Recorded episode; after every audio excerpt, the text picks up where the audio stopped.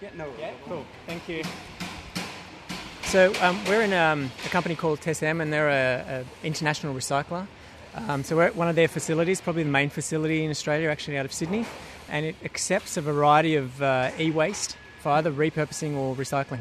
This is Spiro Kalos, and Spiro is the manager of something called Mobile Muster. And so, what do they recycle in terms of e-waste? The facility here will handle mobile phones, um, which is the Mobile Muster program. Uh, it also does printers, cartridges, TVs, computers. Anything that is uh, electronic waste can actually be recycled. So this facility can handle it all. Walking around this place is like walking around the most organized junkyard in the world. It's essentially a massive shed that has different areas allocated for different types of e waste spots for washing machines, spots for TVs. But I was here to talk to Spiro about mobile phones.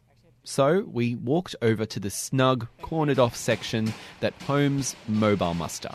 And as you probably imagined, there are a lot of mobile phones. So we get, to give you an idea, we get about 6,000 to 7,000 kilos of mobile phone components come through the program every month. That's the equivalent of four average sized cars every month. So every year, Spiro will have 72 tons of old mobile phones coming his way, or 48 cars a year. The role that the team plays here is uh, obviously checking everything, weighing everything in, uh, and then they dismantle everything before it goes further downstream for processing. And the dismantling is Shirley's job, one of Tessam's employees. Hi, I'm Jake. Nice to meet you. Um, what are you doing? I, are, are you the one who's like organizing all the different stuff and putting it into its place? Yep. So when we take everything apart, whatever comes in the boxes, I open the box and take it apart. Like So wh- batteries, SIM cards, memory cards. So, do you have a phone to take apart? Let me check. There's a stack of unopened boxes piled next to Shirley's workspace. So she begins to rip open the boxes and starts taking apart the phones. Oh, and you, you just kind of use a screwdriver. It's good plastic. When she's separating them, she'll pop the parts into another set of boxes on the other side of her workspace. These boxes have little signs on them for different parts of the phone, like the batteries, the circuit boards, and the screens. You check if SIM card and memory card is there. And And how many of these do you normally go through a day? um, more than 100 phones. Depends on the load. When Shelley's done with those, she'll get what's in the little boxes and throw those parts into larger, big crates that are sitting around the area in Mobile Muster.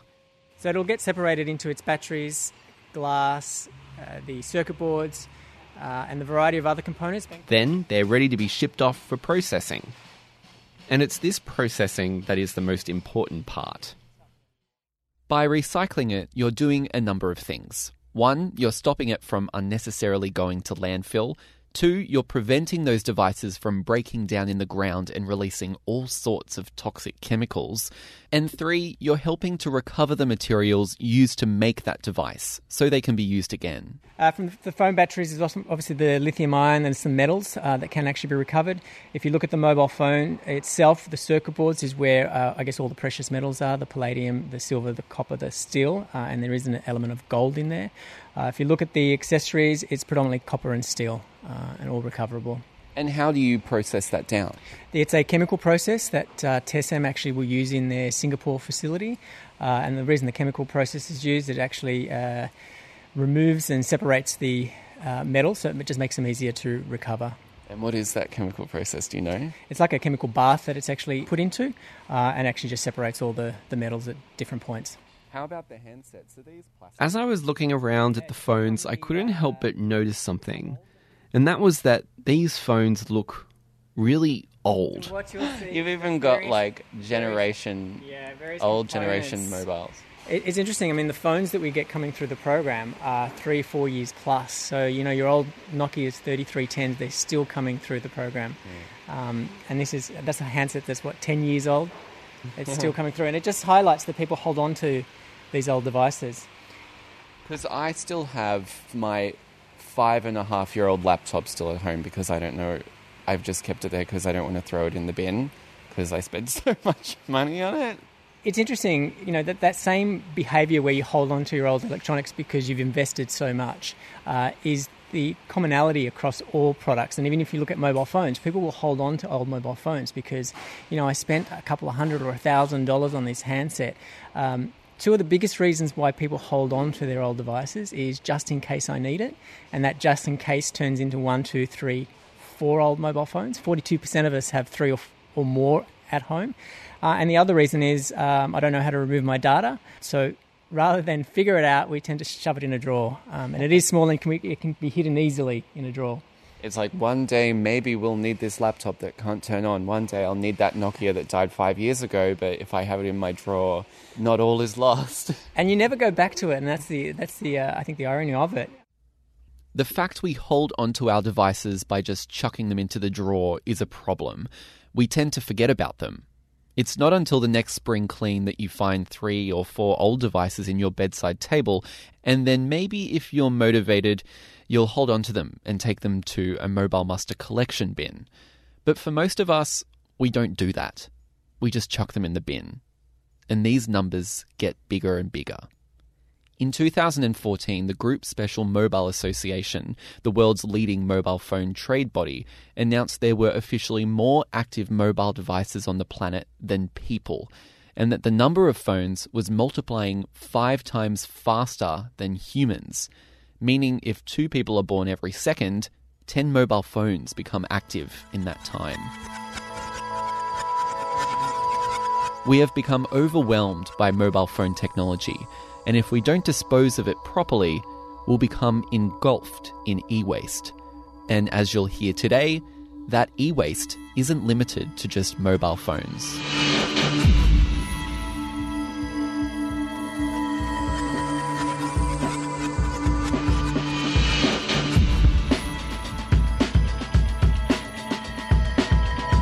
Hi, I'm Jake Morecambe.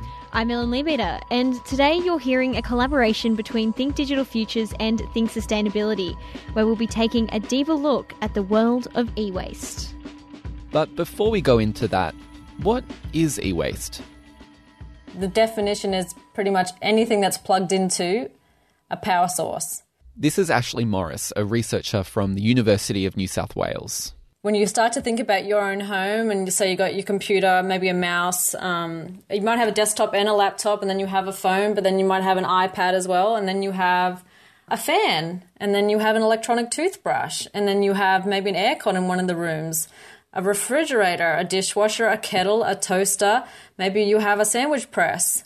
It starts to like really, really add up when you think about how many items in your house you really do have. And if you were to weigh all the electronics that were in an average Aussie household, it would break the average household set of scales. Your home has an estimated 350 kilos of electronics in it, which is the equivalent weight of four average males. That's literally four of me. Yeah. And this is just the stuff that's working. When it comes to e waste, we've got it coming out of our ears. Australia actually produces 600,000 metric tons per year, which is a staggering figure and one that sees us far exceeding what's produced in other developed countries around the world.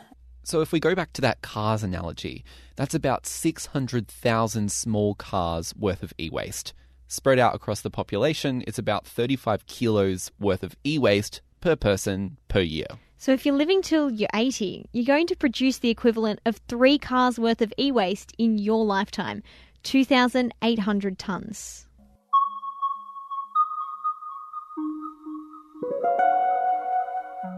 Obviously, it's not sustainable to have all these electronics pile up at the end of their life. But the problems with your electronics aren't just at the end of life, they're at the beginning.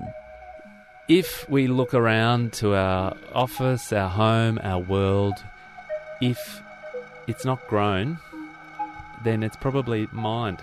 This is Damien Giurco, a professor in resource futures at the University of Technology, Sydney. The importance of having a supply of metals available to societies and future sustainable societies has been linked to prosperity historically. We've had the Iron Age and Bronze Age and so on and now we're in the what you might call the, the high tech age. If you open up your phone or laptop, you're going to find all those minerals and metals Spiro was talking about earlier. Those lithium ions, silvers, coppers, all lodged inside. And the problem in the high tech age is we use a lot more of these minerals and metals than we used to. Whereas a few hundred years ago, you might have seen four or five or six different types of metals going into a windmill. Now, into a high tech wind turbine, you might see 40 different types, but they're in such small quantities, whether it's to make brilliant magnets. Using different minerals has allowed us to make technologies more efficient and powerful, but the practice of mining itself continues to do more and more damage to the environment. You hear so much about how much the mining industry will contribute to global carbon emissions. Mm. But why is that? Like, is it the actual practice of mining into the ground, or is it by what is powering that practice? It is the crushing of rock. So that is currently what uses so much of the energy. So they'll put in some dynamite and blast out. I mean, some are well underground, or some they call open cut, where you just you know, have a like a large shovel and scoop a progressively larger hole. But once you have the big chunks of rock, then in order to have access to the parts of those rocks that are the valuable mineral, you need to put it in an enormous crusher. They call it a sag mill, That's short for semi automatic grinding mill. which just turns over and over on itself to, to progressively make the rocks smaller, and then you'll get in those small particles, uh, hopefully, a higher balance of valuable mineral or, or the metal. You could think of it like a mechanized rotating drum, like in in a front loading washing machine that's going around and around with rocks in it, but you know much larger. And then they you know selectively use different techniques like floating all the, the valuable parts off and concentrating them further. The catch 22 is that to have all the devices we use today, our phones, tablets, computers, TVs, to have all these, we still need the minerals we get from mining to make them.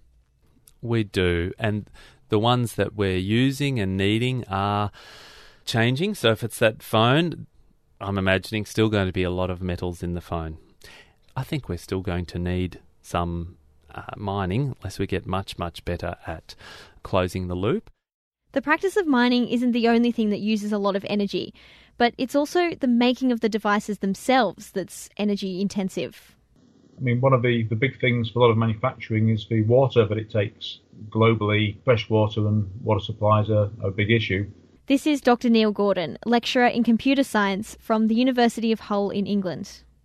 And again, what, what's happening more and more is that some of the manufacturing, which is more pollution causing, is being displaced into poorer countries where there's less efficient ways to make things, less concern about pollution because of other um, imperatives that they have.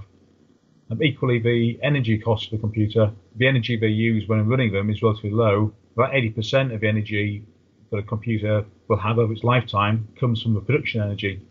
And again, if we move that production to countries where the energy production is still fossil based, then we're creating lots and lots of energy pollution to make these things.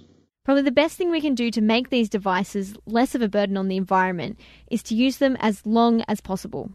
Well, given that the there's so much energy is used in creating the device, I mean, again, things like CPUs, silicon chips, the various metals and chemicals that are used in the circuit boards and the chassis and the entire case, there's so much energy in creating those extending their usable life as far as possible reduces the yearly energy value of that device.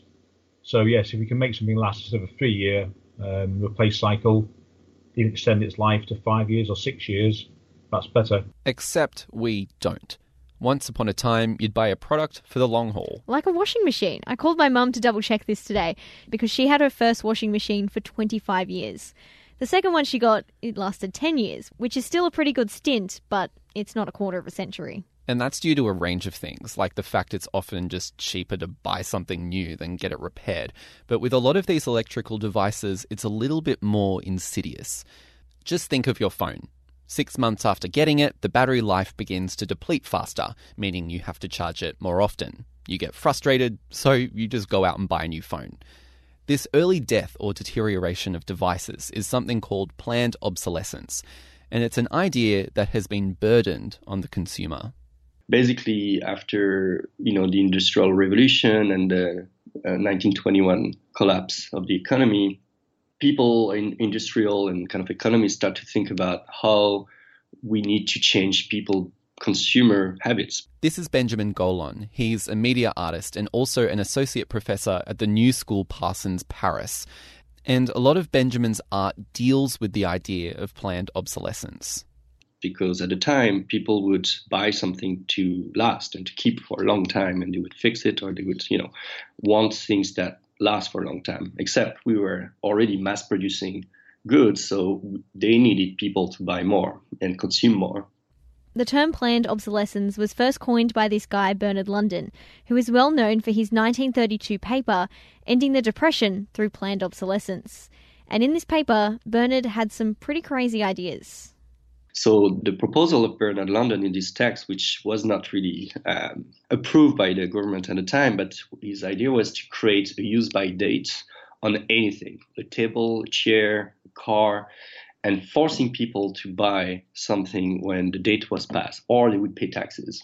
Taxed every time I don't go out and buy a new smartphone? Give me a break. Pretty crazy, and this idea has stuck some 85 years later, and uh, according to Ben, is probably most common with our smartphones.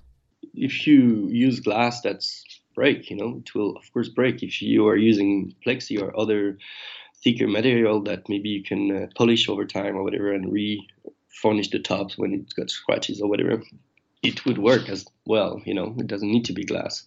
They really are this strategy of making things fragile because they look nice, it's uh, pure, but then it's not very practical as a design or it's not very safe. So this is really for me. Um, uh, it's not an accident, you know. When you design such a product, there's a lot of thought brought into it. So it just didn't happen like that by a random chance. So it's really for me a strategy to make things fragile. So you are more likely to buy a new one very soon.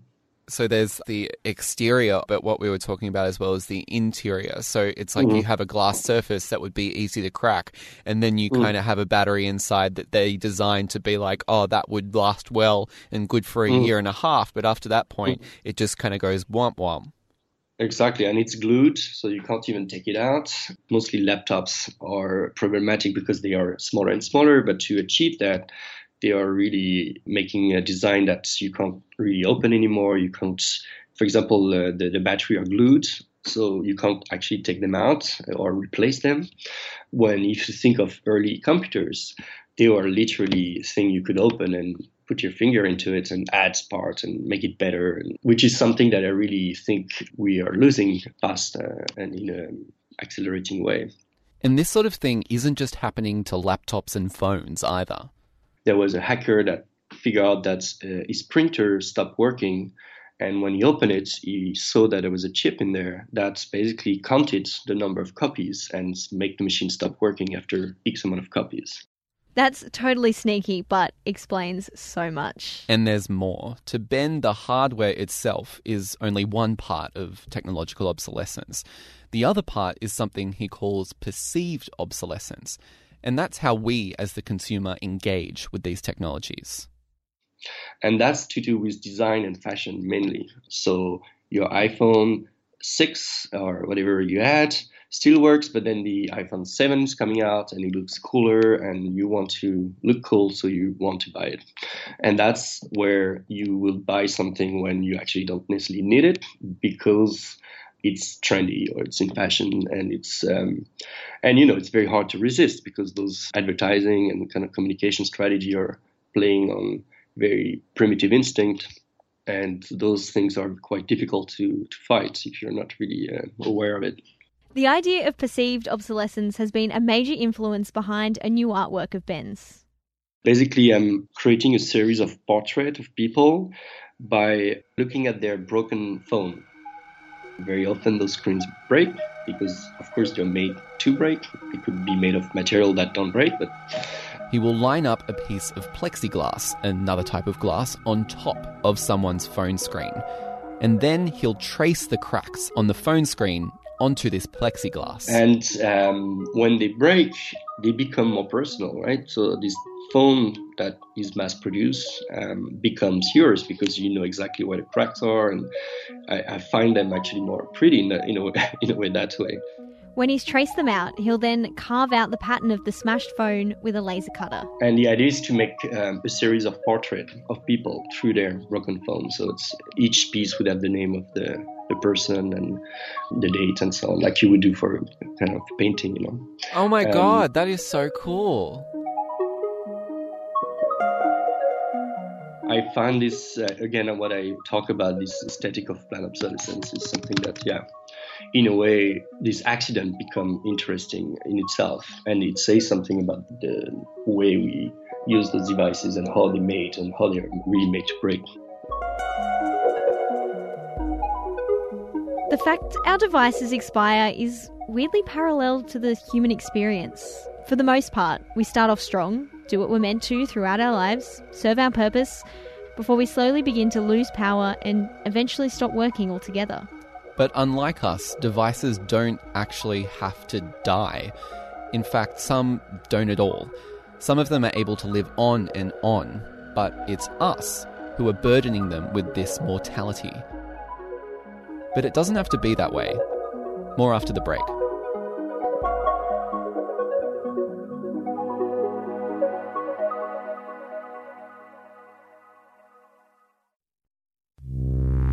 Just words. just words. Finding the line between free speech and protecting the vulnerable. You can't say or do anything anymore, otherwise, you'll be dragged off to the law courts. Why is this the pressing issue of our time? Just Words is an original 2SER series. This new podcast goes beyond the hype and headlines of our race discrimination laws and gets the true stories from those that have used 18C of the Racial Discrimination Act and those that have had it used against them. New episodes will be released every Monday starting from February 27. To listen, just head to iTunes or your favourite podcast app and search for Just Words. Subscribe today.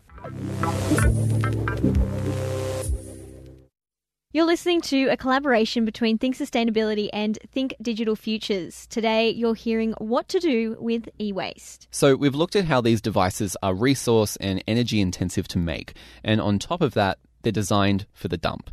We're putting all this effort into making these devices only to chuck them out a couple of years later. I kind of think of it like making a meal. You spend hours slaving away over a hot kitchen stove, only to put the plate in front of your partner or kids and have them devour it in a matter of minutes. All that work gone like that. Surely there's a better way to divert all this energy into something more useful. Well, for starters, we could try and repair our devices when they break. This is Erin Lewis Fitzgerald.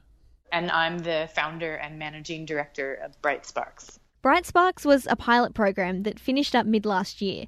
The program was set up to reuse and repair small electrical appliances so they don't end up in landfill. If you had unwanted or broken electrical appliances, you could donate them to Bright Sparks. These would then be restored or donated to people in need. Or if they were in good working condition, they could be sold to a new home. You could also pay to have your electrical devices repaired. The problem was this looked good on paper. Only Erin and the team at Bright Sparks underestimated exactly what they were dealing with. Well, I coined this term called cupboard procrastination syndrome. And I came up with it after we were doing some market research before Bright Sparks opened. And I noticed people starting to say the same things. And one of the things they would say is that they had stored appliances in their cupboard that weren't working or that they didn't need because they didn't know what to do with them. And so they weren't really sure. They're like, I know this probably shouldn't go into the rubbish bin, but I don't know what to do with it. So they stored it in their cupboards. And I think that's part of why we saw the carloads is that everyone had stored it, not in just their cupboards, but their sheds. And, so then as soon as we came along and said, we know what to do with these things, people came in droves. And this is where all the problems started. First, the e waste people were bringing to Bright Sparks, well, it was hard to diagnose what was wrong with the device because they couldn't even open it up to look under the hood.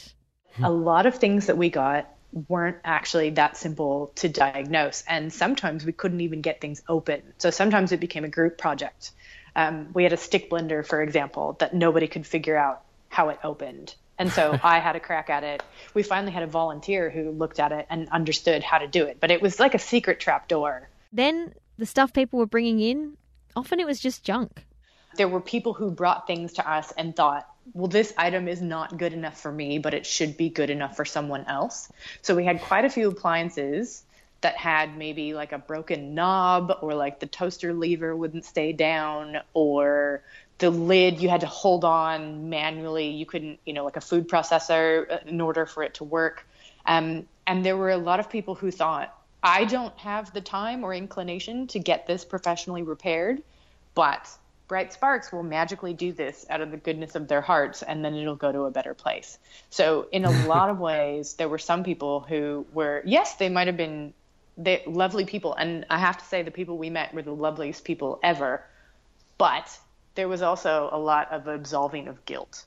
And I'm totally guilty of having to absolve my guilt like this. I do it a lot with CDs, actually. I have heaps of CDs that I just don't want anymore, but I think maybe someone somewhere really, really wants to have a copy of my Avril Lavigne CD from 2002.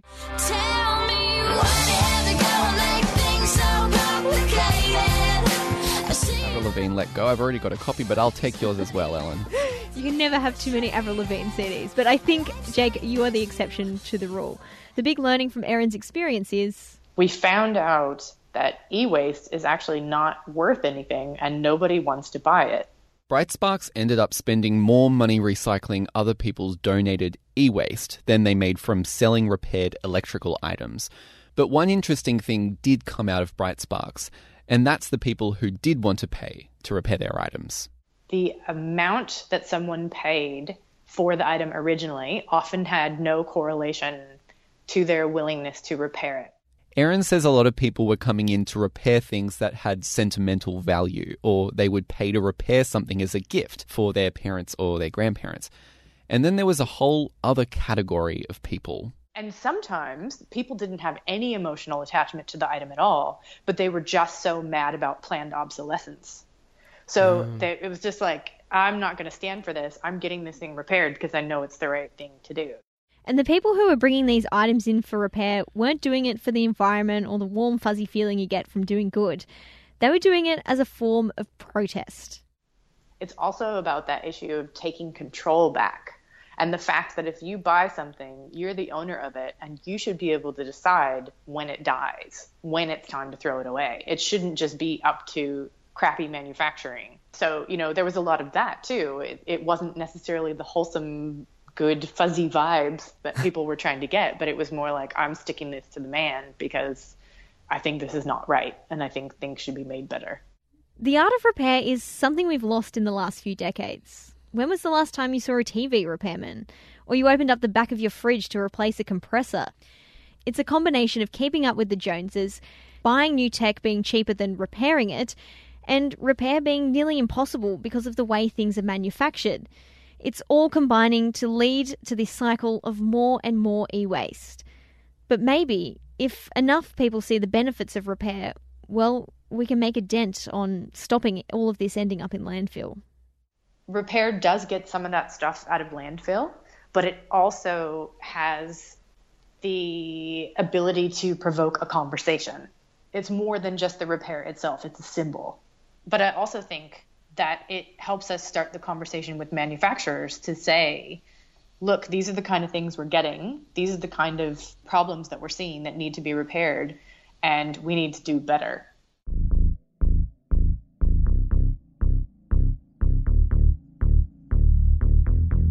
As Brightsparks has shown, repairing all 600,000 tonnes of e waste isn't going to get us anywhere, as the economic incentive just isn't there. So, what are we going to do with all this stuff we have currently? Well, not much. You went to TESM and you heard about Bright Sparks. Want to hazard a guess as to how much e waste actually gets recycled in Australia? A lot in a lot of boxes. I'm not good with numbers. it's actually only 10%. Wow. 10% of that 600,000 tonnes is getting recycled each year. So that's 60,000 cars recycled and 540,000 cars just going to landfill. Gee. Ashley Morris from UNSW says it's up to our local councils to deal with all this waste, and what they do with it, it varies from council to council. I mean, all of the councils seem to be doing something different. Some of them will do their best and pull apart what they can, so they'll take off the immediate valuable items. So some of the the metals, so the copper wiring, maybe um, some of the tin, the aluminium, anything they can pull off quickly, safely, and in their ability to do so, they will. Or others do have those partnerships set up with an e waste professional recycling body where they'll call them and they'll take a container away. Others just landfill it directly. Or sometimes our e waste just ends up overseas under the guise of being recycled. You've probably heard about the e waste junkyards in countries like Ghana, where people, mostly children, pull apart the electronics to get the valuable parts. And in the research that I only did last month, it showed we had a computer that was from one of our largest banks was being pulled apart by a child in Africa, in Ghana. And this was only last month. And that bank has gold stewardship status for environmental management. Erin's research found five containers of Australian e waste are ending up in Ghana every month. And there's no way we can stop it because we don't check every container that leaves the country. And shipping our e waste off to developing countries, it's actually illegal under an international treaty Australia has signed, known as the Basel Convention. So we signed up in 1992, and it's basically to prevent the transport or the shipment of hazardous waste goods across to these countries. But Australia, right now, and what I said in my research is that we are breaking this convention. We are definitely not committing to it in the way that we should.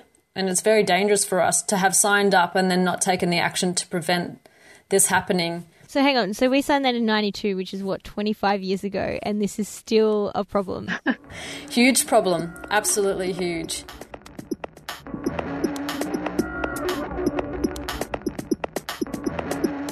In saying that, the federal government has tried to do something. We do have a national television and computer recycling scheme that operates under an importer pays model. So if you import televisions and computers and all those accessories, you have to pay for them to be recycled. Ashley says it's a step in the right direction, but it's a drop in the ocean. It is only two products and a couple of their little things that go along with them, like your keyboards and your mouses. And that's honestly not enough to even curb the problem that we're dealing with in this country. When we look at, when we say 600,000 metric tons of e waste is being produced per year, this isn't even scratching the surface. Compared to other countries, not only are we consuming more electronics and creating more e waste, we're also recycling less. Ashley has researched how other countries tackle their e waste, and there are some countries like Switzerland and Sweden who are recycling 90% of their e waste. Meanwhile, we're binning 90% of ours.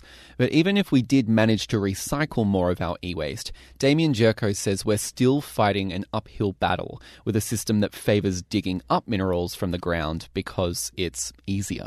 I mentioned earlier you might find more concentration of gold in your mobile phone than you might in some gold mines that aren't so high quality. But overall, the tons you'll find in the mine are greater. So that's the situation we find ourselves in now. As we take more from below ground to above ground, it could be different in future. Because th- people thinking there's more of a quantity there and we can immediately just mine that source and have it as Yes. opposed to have a million mobile phones and, you know, salvage like a, a tenth of gold of what might have been in that mine. Exactly. And there's more for a business who's looking to invest in that, there's perhaps more certainty because you can keep digging and keep finding more. More people need to come together in what we might say is a networked arrangement, or, or we need to do the collection, the sorting, the reprocessing. There are many more parts that need to come together to get the recovery of, for example, gold from mobile phones working well uh, from products that we're we're using.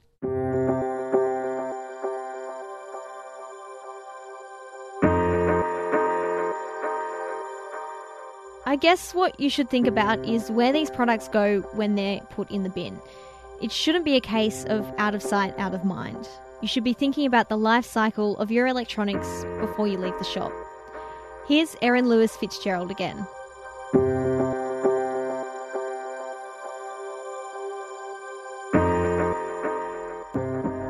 So it's kind of that idea of bringing it back a step further. Instead of saying consume as much as you want and when you're done with it, give it to charities and they'll deal with it and it'll all be fine. It's saying, no, really think about the stuff that you have now. And when you buy something, thinking about what is the life cycle of this item? Am I going to have it forever?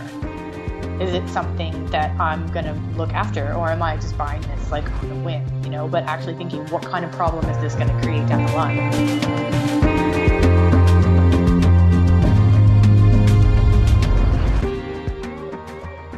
But we can go back one step further and say manufacturers and product designers also need to think more about the life cycle of the products they're creating.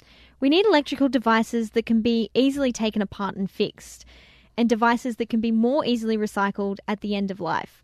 Dr. Neil Gordon. Again, it's trying to get, you say, designers to think about that. So when we build something which is very good to look at, but equally it's something that can be taken apart easily to, to extend its lifespan, and ultimately, yeah, beyond its lifespan, can be taken apart and be the bits used and extracted for recycling purposes. But the thing is, we know we can design this stuff to last for ages. We've got satellites in the sky from the 60s and 70s. Surely we can design consumer products here on Earth to stand the test of time. About to blow your mind, we've already done that. Seriously? So let's go back to 1932. Bernard London had just written Ending the Depression Through Planned Obsolescence. And this was when those industry workers and economists were thinking about how they could design things to die so people would just keep buying more stuff, even if they didn't need it. One of the first things that was brought up was light bulbs. Light bulbs? Yes. All the producer of light bulbs decided to sit together and define a duration of a light bulb. I guess that's pretty good economical thinking. You know, your light bulb will only last a couple of months tops. You go to the shops, buy a new one, and you just repeat, repeat, repeat, repeat. Sorry to break it to you, Ellen, but that's wrong. According to media artist Ben Gaulon, it's exactly possible to make a light bulb last forever. Forever? No way. Yeah, and apparently. And there's actually one light bulb that's, uh, I think you can see in somewhere in the US in a fire station that's been on for 100 years. Really? Uh, yeah, because the filament is so big that it doesn't break, and it's really simple. You can do that. But do you know what these... the light bulb is called? I, I can Google it. Uh, wait, light bulb. Uh, there's a, a, webcam on it, so you can watch stream, uh, video stream. Uh, it's called Liver, Livermore Centennial Light Bulb, I think. That's Livermore's Centennial Light Bulb, and it lives at 4550 East Avenue, Livermore, in California, at the Livermore Pleasanton Fire Department. And it's your pretty standard light bulb, aside from the fact that it's been burning since 1901. I'm looking up images of it now. It's literally just like a light bulb with like a cool looking circuit thing inside of it. Yeah.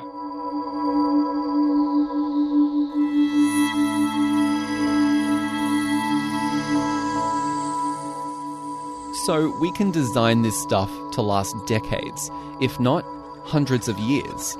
But the big question is, as humans, whether or not we want to. So there's a clear intention from the people who make those things to, to make sure that you don't keep them, which is worrying and also has an impact on the environment.